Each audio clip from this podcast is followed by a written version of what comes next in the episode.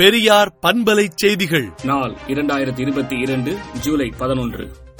இல்லந்தோறும் விடுதலை உள்ளந்தோறும் பெரியார் தோழர்கள் வெறும் விடுதலை சந்தா திரட்டவில்லை. மாறாக அறிவாயுதத்தை அனைவருக்கும் தருகிறீர். விளைந்து செயல்படுங்கள் இலக்கை முடியுங்கள் என்று திராவிடர் கழக தலைவர் ஆசிரியர் கி. வீரமணி அறிக்கை விடுத்துள்ளார். நீதிமன்றம் மூலம் நியாயத்தை பெற்று அதிமுக தலைமை அலுவலகத்தை மீண்டும் திறப்போம் என்று எடப்பாடி பழனிசாமி கூறியுள்ளார். தூத்துக்குடி கலெக்டர் அலுவலகத்துக்கு ஸ்டெர்லைட் ஆலைக்கு ஆதரவாக மனு கொடுக்க வந்த நாற்பத்தி மூன்று பேரை போலீசார் கைது செய்தனர். சங்கரன் கோவிலில் நடைபெற்ற மாரத்தான் போட்டியை மருத்துவர் மற்றும் மக்கள் நல்வாழ்வுத்துறை அமைச்சர் மா. சுப்பிரமணியன் பங்கேற்று துவக்கி வைத்தார். ஆந்திராவில் நடைபெற்ற தேசிய வில்வித்தை போட்டியில் கலந்து கொண்டு பதக்கம் வென்ற காவியா முதலமைச்சர் மு. க. ஸ்டாலினிடம் வாழ்த்து பெற்றார். கொரோனா ஊரடங்கு காலத்தில் நிறுத்தப்பட்ட மயிலாடுதுறை விழுப்புரம் ரயில் சேவை இரண்டு ஆண்டுகளுக்கு பிறகு இன்று மீண்டும் தொடங்கியது. பவானி சாகரில் உள்ள அரசு அலுவலர் பயிற்சி நிலையத்தில் கூடுதலாக முன்னூறு பேர் பயிற்சி பெறும் வகையில் புதிய கட்டிடங்களை முதலமைச்சர் மு ஸ்டாலின் திறந்து வைத்தார்.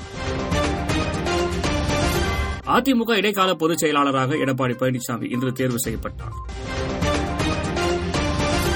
புதுச்சேரி மாநிலத்தின் புதிய டிஜிபியாக மனோஜ்குமார் லால் நியமனம் செய்யப்பட்டுள்ளாா்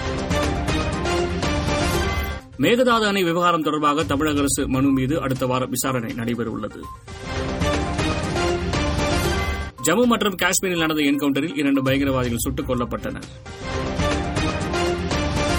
இலங்கையில் ஏற்பட்டுள்ள அசாதாரண சூழலை சமாளிக்க இலங்கைக்கு இந்தியா ராணுவத்தை அனுப்பும் என செய்திகள் வெளியாகின்றன. ஐநாவின் அறிக்கையின்படி இரண்டாயிரத்தி இருபத்தி மூன்றாம் ஆண்டில் உலகின் அதிக மக்கள் தொகை கொண்ட நாடான சீனாவை இந்தியா மிஞ்சும் என்று கணிக்கப்பட்டுள்ளது. இங்கிலாந்து புதிய பிரதமர் பதவிக்கான தேர்தலில் அந்நாட்டு வெளியுறவு அமைச்சர் லிஸ் டிரஸ் போட்டியிடுகிறார். விடுதலை நாளேட்டை விடுதலை டாட் இன் இணையதளத்தில் படியுங்கள்.